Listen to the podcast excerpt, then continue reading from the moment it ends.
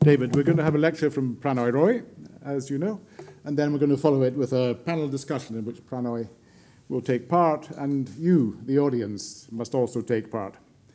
We're usually pleased with ourselves at the Reuters Institute because we think we're pretty good, but we're especially pleased with ourselves that we've managed to get Prannoy Roy to talk to us today. He's schlepped halfway across the world to get to us. He's thought deeply about what he was going to say. I know because I worked a bit with him on it, and he has put a great deal of care and attention, as you will see, to this, uh, to this talk. And he's brought a team of his own technicians to wire us up into the 21st century, which is a novelty for us. And the screens behind you will project, project his speech.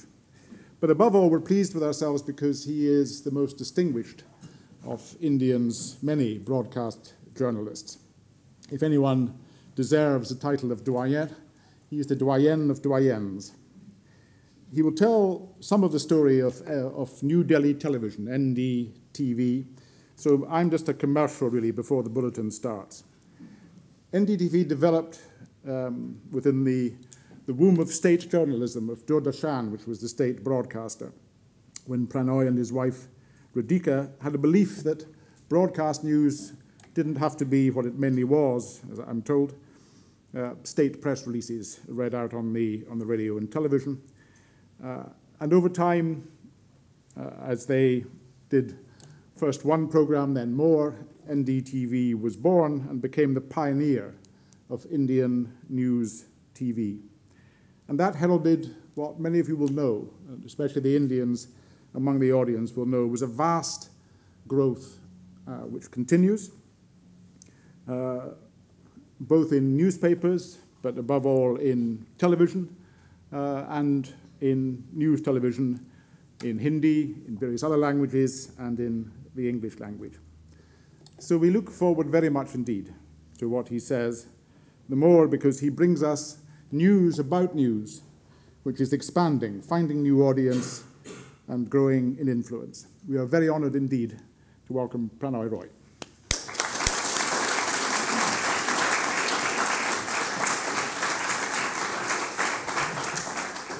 Thank you very much, John. Um, well, I am deeply honored to be speaking here tonight uh, at the annual Reuters Memorial Lecture. But I must admit, I was a little hesitant to accept this invitation because of that old saying about India that kept going on in my mind. It goes that while India is not the most important nation in the world, it's certainly the most self important. But eventually it was uh, irresistible because the invitation came from two of the greatest institutions, Reuters and Oxford University. It's also special to me because I was asked to do this by a man who's been of great importance to me in my life, who I respect deeply and who I'm extremely fond of. He's sitting right here, a very special human being, David Butler. This is dedicated to you, David although you may like to disown it actually. When I got an email from David asking me to speak, well, that was it. And discussing what I should do, what should I should speak about tonight with John Lloyd, he suggested I tell the story of Indian television as a whole, uh, the whole revolution that's going on through the experience of NDTV. So it's going to be first-hand kind of thing. And taking John's advice, I've touched upon a few just a few of the many challenges that in the media we had to fight, all of us, while growing up in a society that was under transformation and still is. And two underlying factors seem to have driven the transformation of media in India. First, the intrinsic force, the sheer force of new technology to challenge and bypass and torpedo governments control and domination. That's been a great asset in India. And second, the unstoppable energy of India's chaotic, anarchic, and creative democracy. That combination has been amazing. It's empowered a free and aggressive media in India. And while it's come a long way, in a sort of uncanny parallel with what's happening here in England, we are now also in the midst of a debate on how much regulation, if any, the media in India really needs. So, NDTV has just entered its 25th year. During these 25 years, we've seen electronic media landscape in India change from one government-owned dominated channel, Doordarshan, with heavily controlled and censored news bulletins, to at last count 182 news channels. 182, all uncontrolled and uncensored.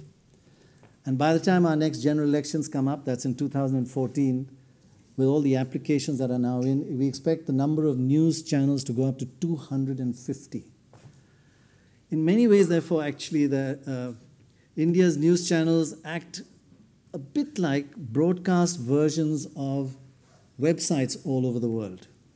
Disruptive, challenging, and there is another similarity no fear of punishment. While the fearlessness of the internet kind of hides behind the veil of anonymity, you can't punish the unknown. India's broadcast media also thrives in a punishment free society. But it, we've got a different fig leaf back home. Our defamation, libel, and privacy laws are either not imposed at all or they take 20 years to get justice. And that's the norm, and nobody worries when you're sued for defamation. It just doesn't. There's not one case where you can say that somebody learned a lesson. So 25 years. 25 years ago, there was only one government owned radio network. Now we have 250 private FM radio stations. But guess what? Each one of them still not allowed to broadcast news just an indication that even today, the government, wherever it can, will cling on to control. 25 years ago, we got our news through the telex and through teleprinters. In fact, actually, when uh, and the fax. And when our first choice when we had when we formed NDTV is what should we buy? Should we buy a telex machine or a fax machine? How much things have changed. Of course, now we get it by email, Twitter, Facebook. The phone also has become a major media source in India. 900 million mobile phones, and people get their music, their news, they get their cricket scores, they get astrology.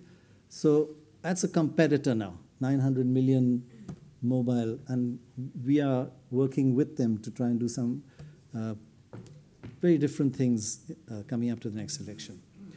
And now, with 4G about to take off, all the auctions have happened, so broadband's about to take off.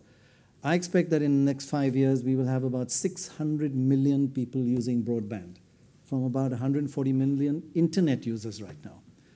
So, broadband internet used to give our scripts to be censored and be banned from television. We told government, the government officials that this is what we're going to do. We will send you our scripts but if you change one word in any story, we will not telecast that story. We will send, do another story on a completely different topic, no matter how important. Replace it uh, ourselves. It worked. They thought a great deal every time before suggesting any change in any story. And while we still had to drop many super stories, we never had to telecast a single censored story. Along with the World This Week, we did several election shows, but these were live, so the question of censorship didn't arise. Although, for one election, and David, you might remember this, uh, a particularly obnoxious but powerful man in the Prime Minister's office called us and said, about 12 hours before we were to go on air, and told us, You can't discuss these constituencies, or else you've had it. Even though everything was ready, sets were up, rehearsals done, reporters in place all around the country, lots of money spent, um, advertisements in newspapers saying watch tonight, etc. We had to tell the uh, official that either we should be allowed to report without any restrictions or we call the show off. He didn't agree and the show was called off. But finally, with one hour to go, we were just taking down, packing up, bringing down the sets. We got a call. Apparently, Rajiv Gandhi, the prime minister at that time, had suddenly heard that this was happening. The show wasn't coming on. And he was furious. And one hour to go, we had to start putting up the sets again. He said, Go on air. And we did. Uh, so all, it was all, these were just small examples. There are lots like this, tense moments.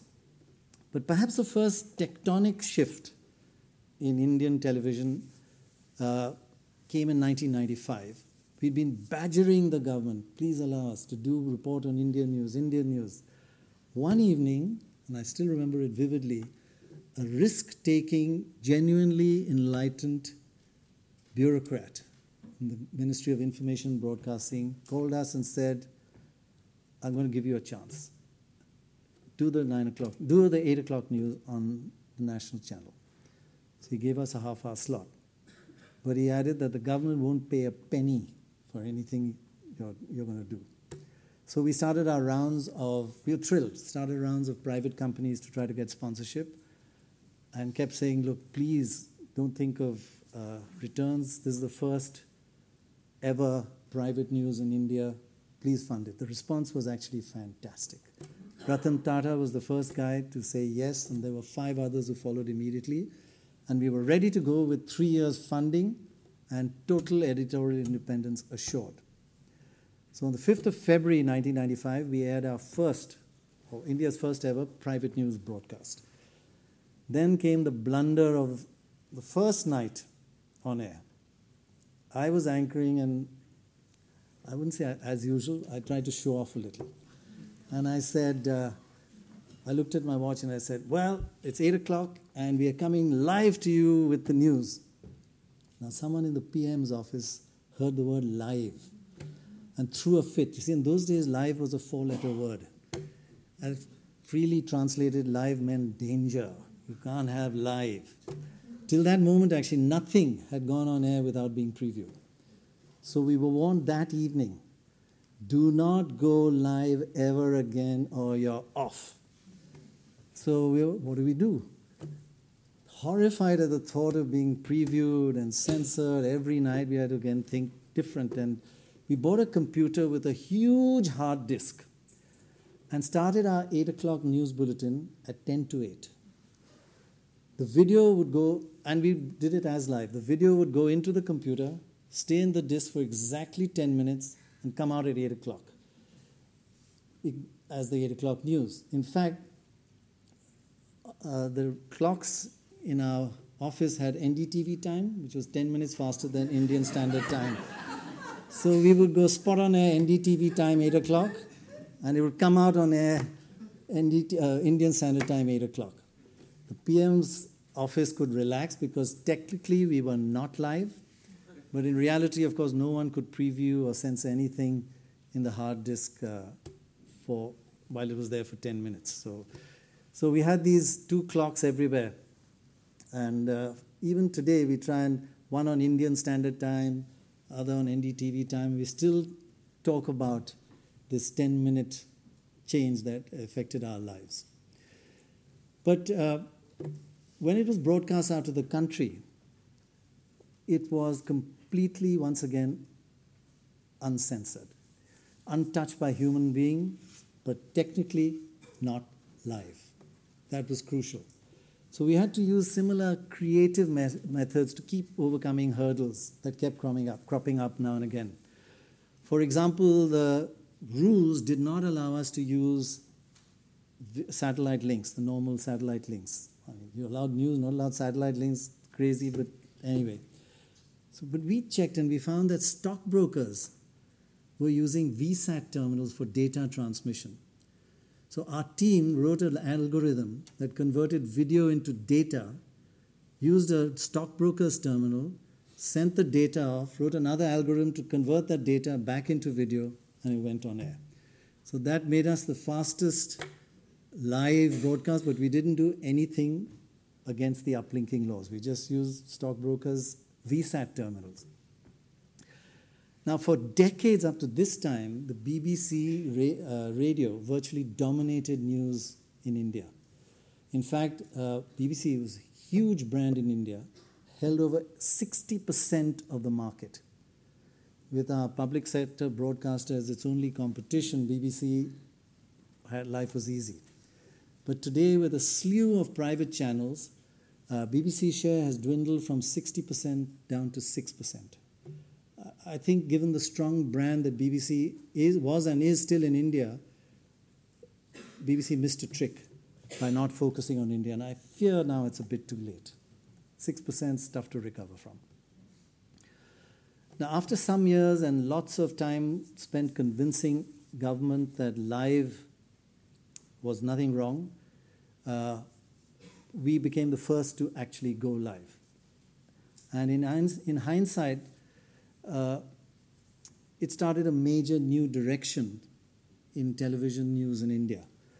Because Rupert Murdoch asked us then to produce the first 9 o'clock news on his big entertainment channel. And later, he commissioned us to do a 24 hour news channel. He financed the entire operation, but at that time had no hesitation in giving us total editorial control. And one man, more than anybody else, John Alone, who's sitting right here, one of the finest TV professionals I've known, ensured we succeeded in launching India's first 24 hour news channel. Thank you, John. It was great. And we worked together so much after that. And he was working for Murdoch then, and he works with us and Murdoch even now. Uh, so few realized actually at that time that this was the beginning of a flood, sorry, a tsunami of news channels emerging in India. In fact, today, perhaps the biggest challenge facing news channels, uh, in fact, all of TV in India, is excessive competition and fragmentation. Many media reports miss the point when they focus only on the rapid growth in India of advertising revenues. They are impressed with the growth figures of 15% a year in advertising in the market, which indeed is true by world standards. But for us on the ground, that's only half the story. Advertising revenues reflect only actually the demand side in television. The supply side, that is the advertising time available, is now growing in India at between 35 to 40% a year. Why is that? Why is it growing three times faster than demand? Because the number of news channels starting every month that add supply, and each channel existing also is expanding in the amount of time per hour that is allows for advertisements. So, with so many channels, India's television sector is almost as fragmented as the dot com sector in Britain or America. And the problems are similar too low advertising rates, losses. Only the top television channel in each genre actually makes profit. For the rest, losses are the norm. Uh, there are also a few key reasons why the number of channels have exploded so much in India, from one, as I said, to two, nearly 200. First, the barriers to entry have come down. Uh, both because of liberalization, it's much easier to get a license today, as well as because capital costs of starting a new channel have come down by 95% in the last eight years. And television's great, also television's greater reach and uh, its visibility and its ability to influence public opinion makes it a major motivator for political parties. And many have begun their own news channels now. And finally, why, why there's so many channels? There's a certain glamour to it, and there's a perception of power, and all kinds of people are motivated to start news channels. Now, this might seem like an apocryphal story, but it's absolutely true. An editor friend of mine heard a loud knock on his door one day. Turned out to be a well known big builder in India. He was desperate, he said, to start a news channel and wanted my friend to run it. Money is, he said, not important. I'll finance the whole thing. So, but my friend asked him, Why are you doing this? So he said, Look, I'm one of the biggest builders in this country.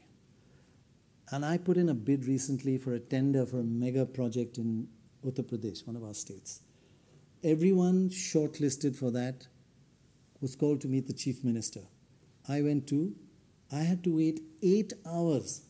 But anyone who had a news channel just walked in straight. I want you to start a channel for me. So, all kinds of motivations, and there are a lot of people who are doing this. But once Murdoch started a 24 hour news channel with us, everybody seems to think this is it. Very keen to start one too. And the explosion followed English, Hindi, regional languages, anything. Just start a 24 hour news channel. 182 of them? Crazy. So the growing power of media suggests that five years from now, in different forms of conflict and war, soft power of the media could be as important, if not uh, more important, than hardware. In fact, after the Indo Pak War in Kargil in 1999, uh, the Pakistani president said India won the war because of its media. And that lesson, 1999, and two years later in 2001, when President Musharraf got the shock of his life at the failed Agra summit, when he was constantly surrounded by dozens of Indian TV channels, I think was the key factor behind the opening up of the media in Pakistan. From total state control at the time of the Kargil War, uh, in 2002 it became free, and despite all the challenges, it's threatened, it is warned, not just by the government, by all by society. Pakistani media is fe- fearless, energetic, and I, I admire them uh, almost more than anyone else. So, at every stage of opening up, India's media was always in confrontation with the government. Uh, no matter which party, there was one common thing they all these parties, the governments had. They wanted control, and they would threaten us uh, weekly, every week. For example, there was some in government who blamed the whole failure of the Agra summit on NDTV. And uh, we've been receiving we had been receiving threats to lose our, that we lose our license, and finally the government cut off all our links to Parliament, cut our cables. At times like that, there's only one thing to do just lie low and wait for the storm to pass. Eventually it did, and six months later, they put our links back. In fact, just a few months later, in 2002, in the Gujarat riots, uh, where the, with the mindless killing of Muslims that took place, NDTV reporters were uncompromising and I recall getting a phone call from a very senior minister in the Prime Minister's office. And he said, You know, you know, Prannoy, I'm your friend. I always support you against all my party who wants to shut you down and all that. But if you carry on reporting like this from Gujarat, I'll not be able to stop you. I'll have to sh- let them shut you down. So please tell your reporters and anchors in Gujarat to cool down, or else, you know, I can't. It's out of my hands. Of course, we did no such thing. We told nobody no message went across. A few hours later, I got a call from the same minister. He said, Prannoy, I just want to thank you for sending the message to your team. Things are so much better. I thank you very much. I didn't say a word. But in his imagination, or he got over some particular hurdle. But I must say, since then, and it's been 10 years, no phone calls, no threats. I think they've just given up. No warnings. They've just given us up as a bad job, I think. But our five year contract that time uh, with Mr. Murdoch was coming to an end. And James Murdoch came to see me. And he said, Look, we've done five great years. Let's talk about the next, the future five year extension. But this time, he said, quite understandably, let's make it a joint venture, not a commission thing. So I said, fine, we agreed on one condition that editorial control would remain with NDTV. I still remember James Murdoch sitting across me we knew each other quite well, saying, Yes, of course, editorial control with you. I want that too, because if any politician asks me or complains, I can just say, It's nothing to do with me. Go and talk to those guys at NDTV. Editorial control with you. Three months later, all the finances were agreed. James Murdoch asked me for one more lunch. And he told me, all financial legal terms are fine, but I want one change. I must have editorial control. so I asked him three times actually, why did you change your mind? He didn't answer. And still till today, I don't know why. So in 2003, we parted as friends, and we still actually work together in some key areas. But uh, editorial control had to remain with us at that time. Um, so that break with, uh, with Murdoch transformed NDTV from a production house into a broadcaster. Same thing happened to many people, the, the transformation. So we launched two 24 hour channels immediately, one in English and one in Hindi. And after a rocky start, both were a reasonable success, but the channel space started becoming overcrowded. And that's where the challenges of Indian media starts. Uh, India is now kind of at a stage where many of the problems with our news media are almost the same as they are globally. There's undoubtedly an element of truth in what James Murdoch said in his 2009 speech at Edinburgh that profit, that the only reliable, durable, and perpetual guarantor of independence is profit. That's what he said. The element of truth in that. But it's not entirely true. Similarly, perhaps Elizabeth Murdoch's contrary view, she may have exaggerated her case, I think, because she said at last year's speech at Edinburgh, the same uh, series, uh, that profits without a purpose, she says, is one of the most dangerous goals for capitalism and for freedom. But before I give you some examples of how this debate is unraveling in India, the profit motive and what and how it's affecting us. Let me explain that we at NDTV operate by what we rather slightly pompously call the Heisenberg principle of journalism. You know, Heisenberg and quantum mechanics. Well, crudely interpreted, uh, it suggests that as you get, if most matters are waves and particles, and as you get closer to measuring one, it change, changes the very nature and essence of the other. So, similarly, we hold that the uh, a revamped Heisenberg principle of media suggests that given its duality, the closer you move towards the objective of profits, the very nature of journalism changes. And it seems to us there's nothing wrong with James Murdoch's goal of trying to get profits. But the problem lies in the path to prof- profitability. Almost by definition, the path to making profits for a news channel is littered with compromises. And that really changes the nature of journalism. So often that no longer can it be recognized as a news channel. So, in this quest for profits in this overcrowded market in India, several choices are possible for anybody. But uh, the greater the success with any one of these choices, any one of these routes, the more the chance of the nature of your journalism collapsing. Tabloidization, that's the first and most popular way to make profits in India. Uh, it's a way to gain eyeballs. Virtually every single Hindi news channel in India today is grotesquely tabloid. It all began actually with Murdoch Star News when, after they split with NDTV. For a few years, it didn't do too well.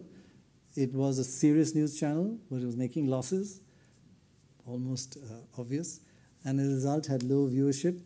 Then it decided to go tabloid. Seeing the success, and it was success, it, started, it was a good idea. Every, so, so seeing his success, every Hindi news channel turned tabloid. Every single Hindi news channel in India is tabloid. Um, in fact, I, what I think is the lowest point I've ever seen on Hindi news channels happened on one channel, it wasn't Star News, where the anchor woman looked into the camera, twirled her hair, and said, Break ke baad aapko ek rape dikhayenge, which means after the break, we'll show you a rape. That's the level of tabloidization, tabloidization we've reached. Why blame um, Hindi channels?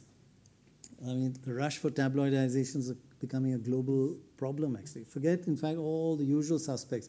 I find it disturbing to see even the wonderful National Geographic or Discovery channels going down this slippery slope. With many programs now, they have, they have many programs designed to titillate with their, you know, their, their titles contain sex and violence. Has to be that. If you want to do something with them, better be about sex and violence of animals. For example, some of their programs are called, one is called Wild Sex, the other one is called Bid and Destroy, the other one is called Caught in the Act, or Monster versus Man. And a personal favorite of mine is What's a Wicked Pisser? I don't know what that was about, but that's a uh, good old National Geographic Discovery kind of program. So India has the added problem with tabloid news channels. The advertisers, the agencies, the CEOs, they don't watch new Hindi news channels. They universally watch English news channels.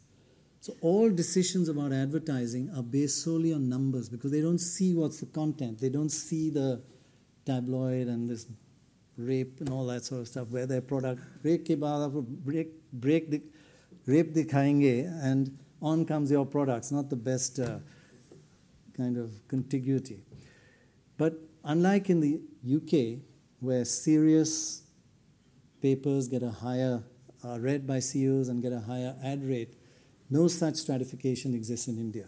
Just go, I don't watch it, just go by the numbers. So I, don't, I guess I don't need to say the obvious, but going tabloid in the quest for profit changes the nature of the beast. It destroys journalism. And I can honestly report, uh, this is a bit of showing off, I guess, but the only Hindi channel that is not tabloid is NDTV India, widely recognized. I can also report it's making a loss such is life. Proud to be making a loss. the other option to be to going tabloid in India, if you want to make profits, is a little simpler one: fiddle the ratings. Every city in India has a consultant, ratings consultant, who for a very small fee, he'll ensure your channel will get higher ratings. The method is simple. He gets to know the homes where the people meters are. These are meant to be secret, but uh, nothing in India is secret. So everybody knows where these meters are.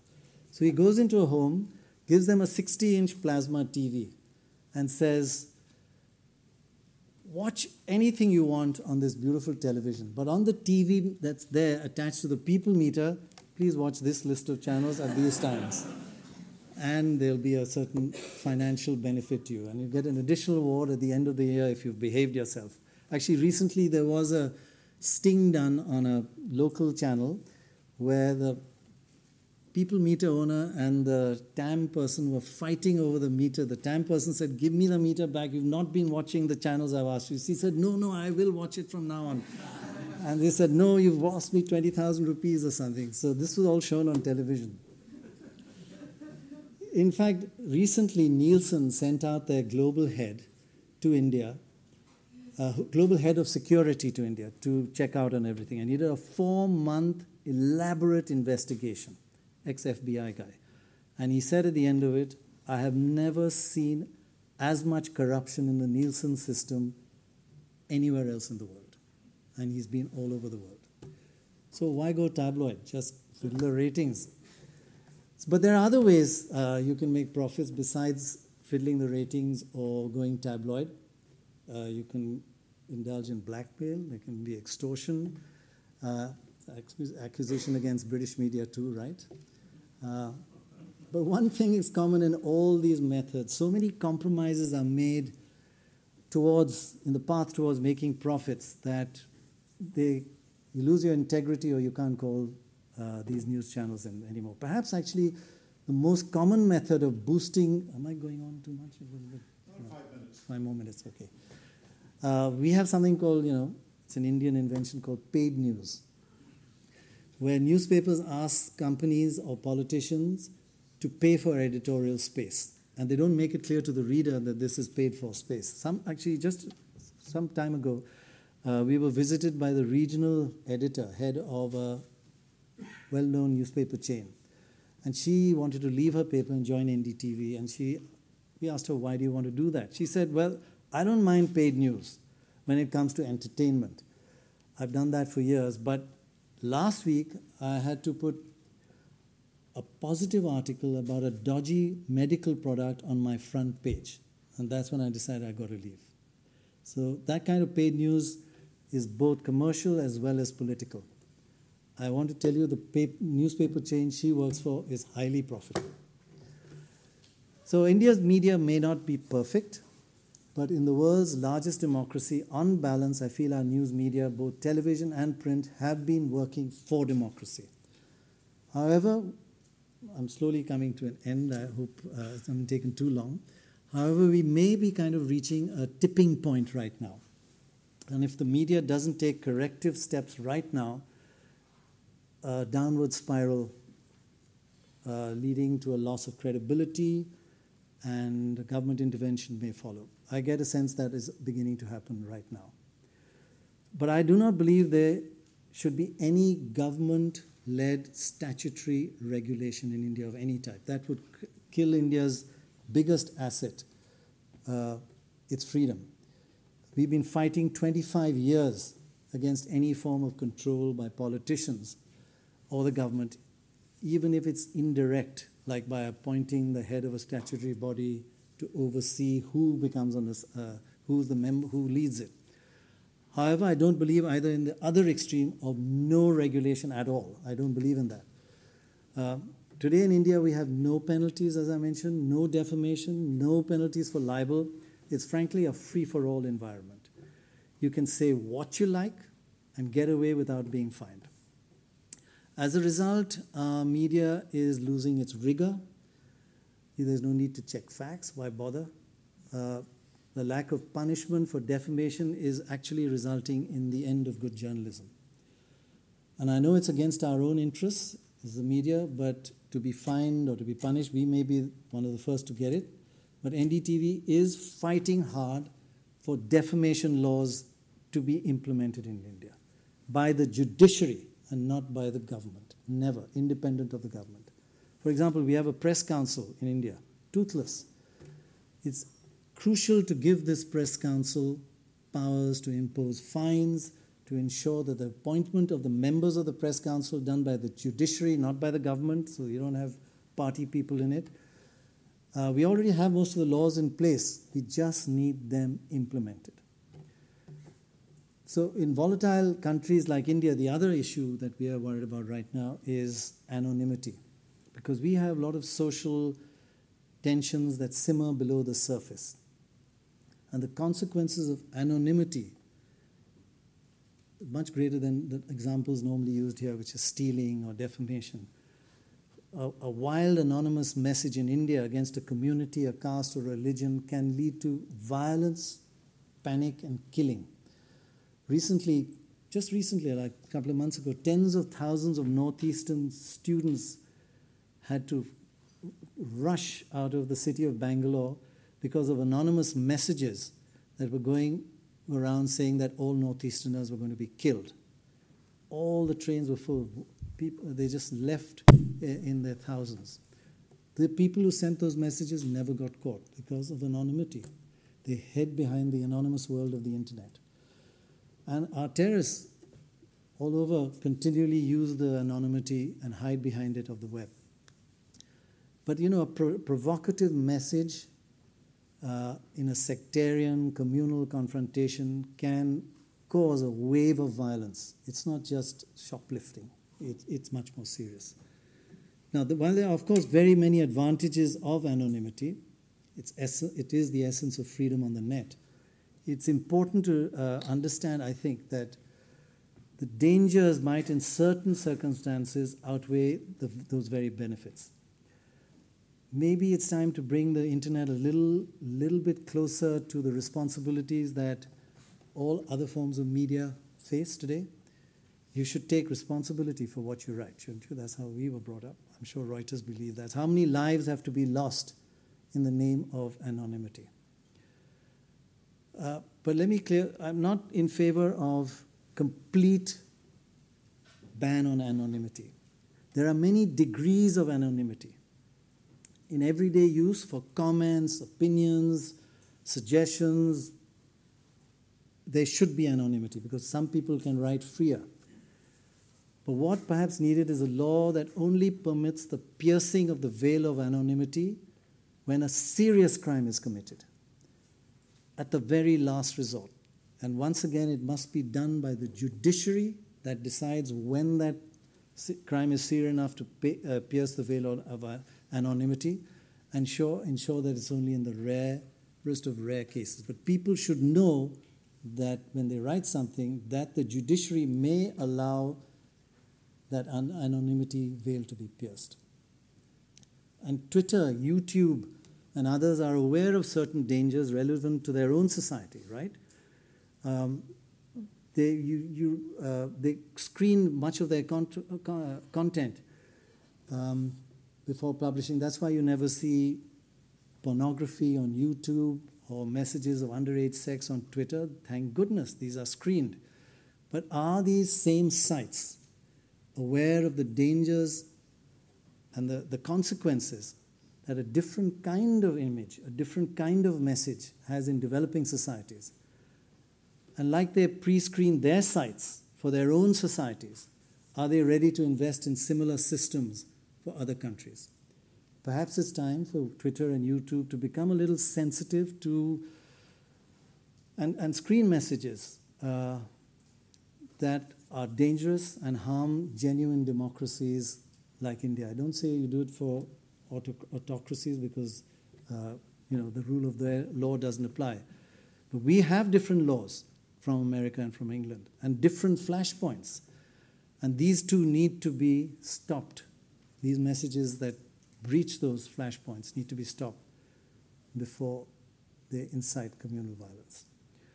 Finally, in the context of regulations, I believe that any changes in the media environment must be initiated and must be guided by journalists themselves in a, and in dialogue with the judiciary, journalists and the judiciary, never with the government or politicians.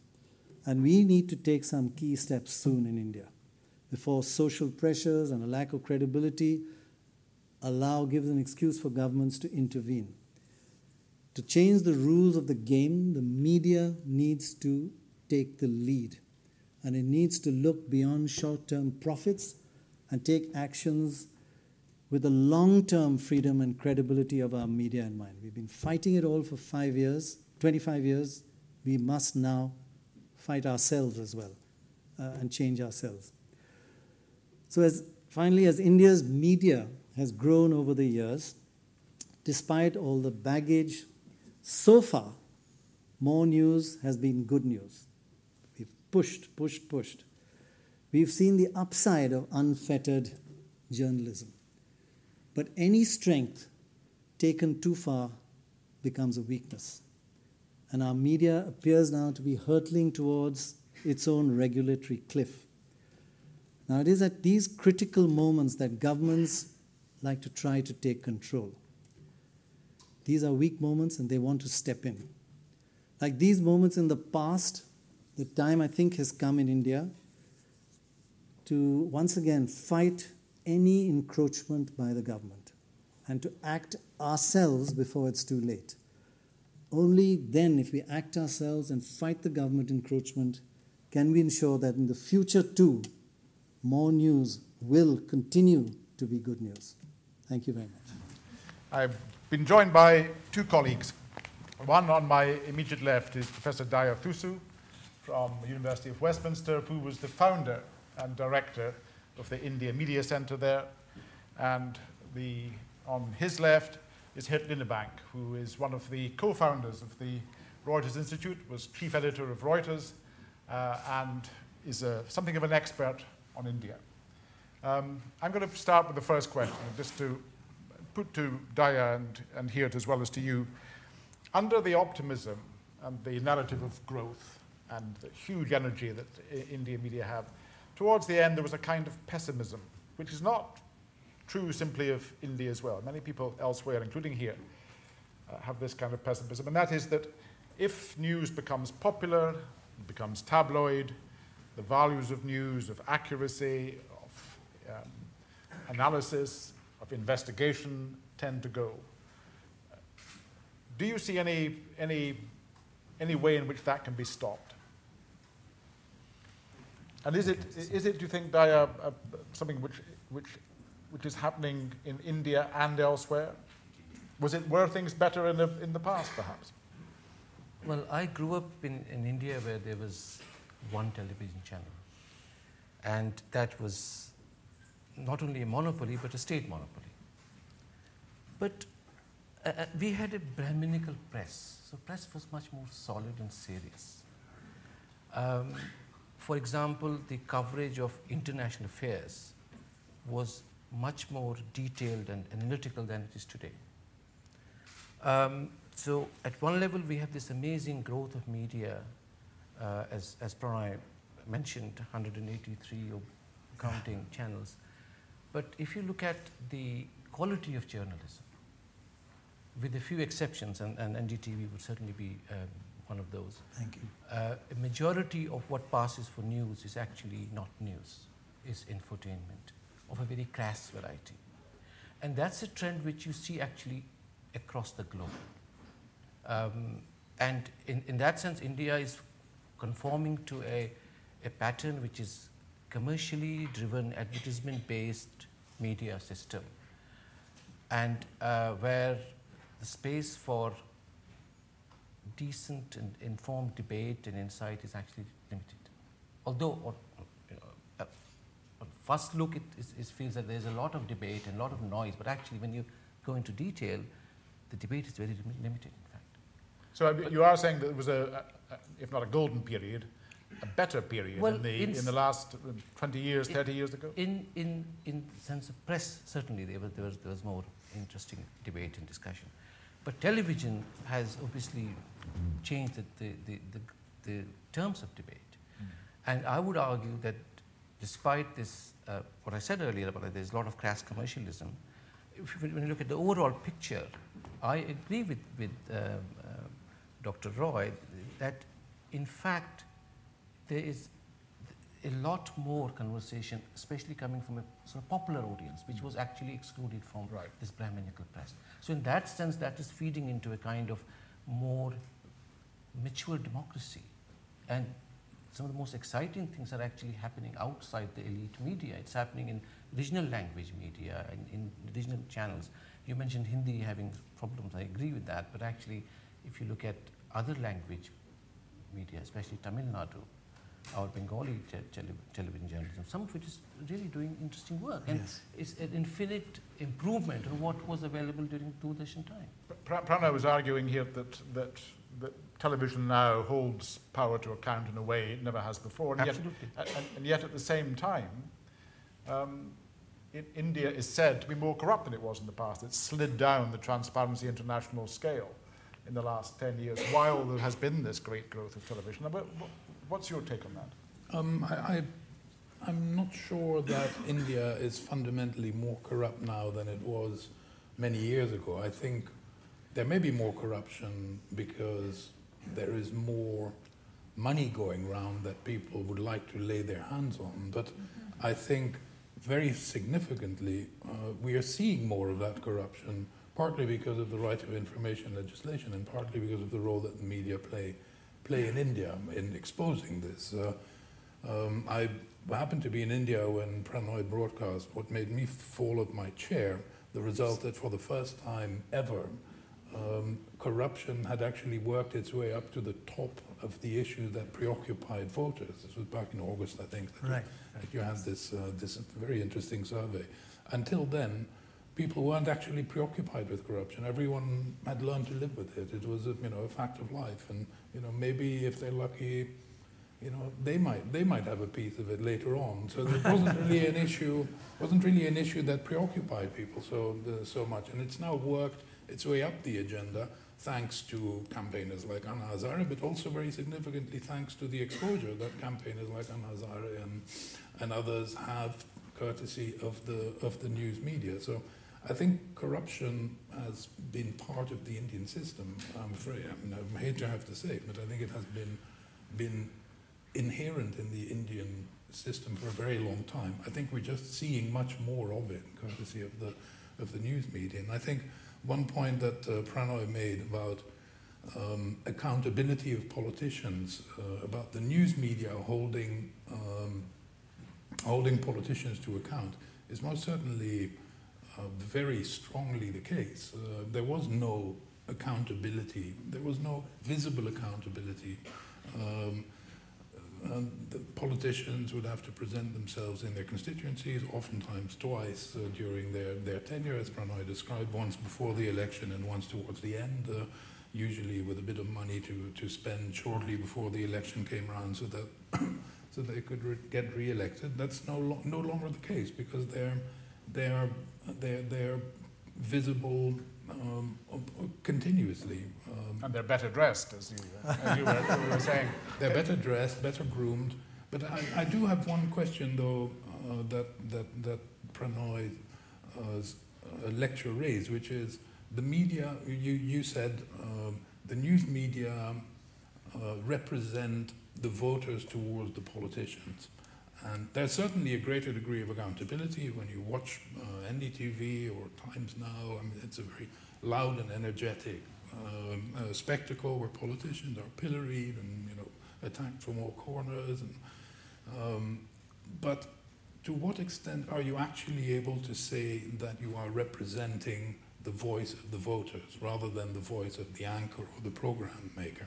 And I think there's a weakness or there's a problem with Indian 24 uh, hour news channels, which is that almost perforce, the agenda that they pursue is one of an urban and middle class um, slice of the Indian population. the last word with you. In fact, you know more about Indian media than all of us. Maybe I should ask you. don't, don't, Are you, don't you dare. Are you optimistic or pessimistic? Well, I, I, as I said earlier today, I was a 10 day expert in Indian media, which for a journalist is a long time. and I came to the, to the judicious, no, no, the judicious, studied it the judicious conclusion that, first, that, that uh, as you've said, this is an extraordinarily energetic and talented group of people. We at the Reuters Institute, to give a commercial for ourselves, have had a number of, uh, some of our brightest people have been Indian journalists. And I cannot imagine that that level of energy and talent does not produce, will not produce good and better journalism. I think it's beginning to differentiate itself. I noticed when I was there, something we haven't had time to talk about, that some of the new magazines, news magazines, commentary magazines, yes. rather on the, on the, on the, um, the level of the, of the American magazines, the monthlies, the weeklies, and so on, are now coming out and establishing themselves. Also, I think making a loss, but nevertheless, probably as proud as you are to be making the loss and putting across some very good journalism. And I hitch myself to the coattails of your optimism. Uh, and you're optimistic that the Hindi channels will begin to differentiate themselves and not all go down the, the tabloid route, that the, the, uh, the English language and the other languages too will begin to develop uh, better journalism. And I think also whatever about the corruption, I think I was very impressed by the sheer quality of the presenters, the investigative journalists, and, the, and journalists are tireless. One, in making a name for themselves, but secondly, by it, in doing so, uh, uncovering corruption and uncovering the ills of society. I think much more could be done, as somebody has suggested, about um, covering poverty, covering the problems of India. I think these are probably underreported, possibly especially in many of the news of the TV channels. But, and now you've got me going as a, as a, a Swadhiso expert, I think, uh, I, I think your story is, has been, and will be um, a tremendously exciting one, and one that gives us, poor people in the West, with our declining newspapers and our TV in crisis, a bit of a shot in the arm. So if you're not going to say anything else, we're going to say thank you again very, very much. Actually, there's one small thing, uh, which is a bit of a mundane thing to answer one of your questions about why things could change, is that at the moment, Indian television is 95, 98% funded by advertising. It's just going digital, and within three or four years, it's going to be 50% advertising, 50% subscription. But that changes the, rules of the game a lot. Um, it makes at the moment, actually, it's not only 99% advertising funded, everybody pays to be on cable. You pay what is called a carriage fee. So the payment of carriage fee is uh, set to reverse to be an income, 50% of your income. So there's hope yet by technology, let's digital end, cable. Let's end on hope. Many, right. many thanks. Thank you again. very much indeed.